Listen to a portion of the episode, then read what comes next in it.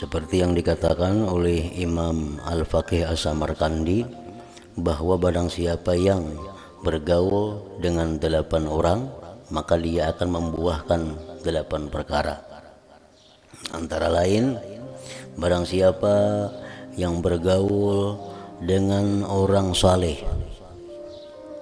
maka akan timbul dalam hatinya semangat keinginan untuk beribadah. Barang siapa yang bergaul dengan orang saleh, maka akan timbul dalam hatinya semangat keinginan untuk ibadah.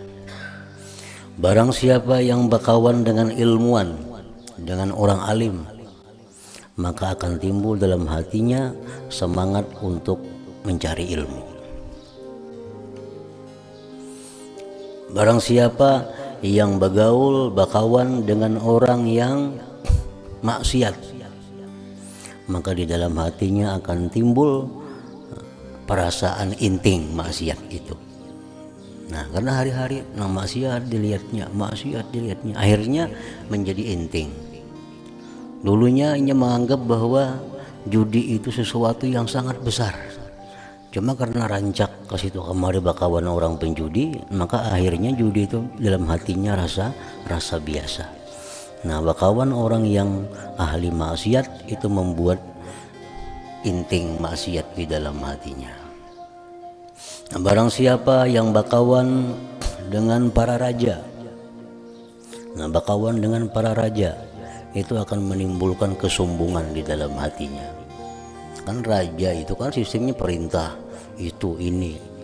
Nah kita nambah kawan lawan raja ke situ kamari akan jadi orang yang sombong di dalam hatinya nah barang siapa yang berkawan dengan orang-orang yang kaya kawan orang kaya aja nah akan timbul di dalam hatinya hubud dunia mencintai dunia Barang siapa yang bakawan lawan orang pakir, bakawan orang miskin, maka akan timbul syukur di dalam hatinya. Barang siapa yang suka bakawan dengan perempuan, binian haja kawan, akan timbul syahwat di dalam hatinya. Nah barang siapa yang suka bakawan kekanakan, kawan kekanakan aja, nah maka akan timbul suka bermain-main di dalam hatinya. Nah jadi delapan perkara itu siapa kita bergaul dengan mereka itu akan membuahkan delapan delapan hal tadi jadi hendak jadi apa kita nah kawannya orang nang mendukung itu. Kita hendak jadi orang saleh kawannya orang saleh. Hendak jadi orang alim kawannya orang alim. Hendak jadi orang apa kawannya nang sesuai dengan keadaan mereka yang membuat kita bersemangat jadi kayak mereka itu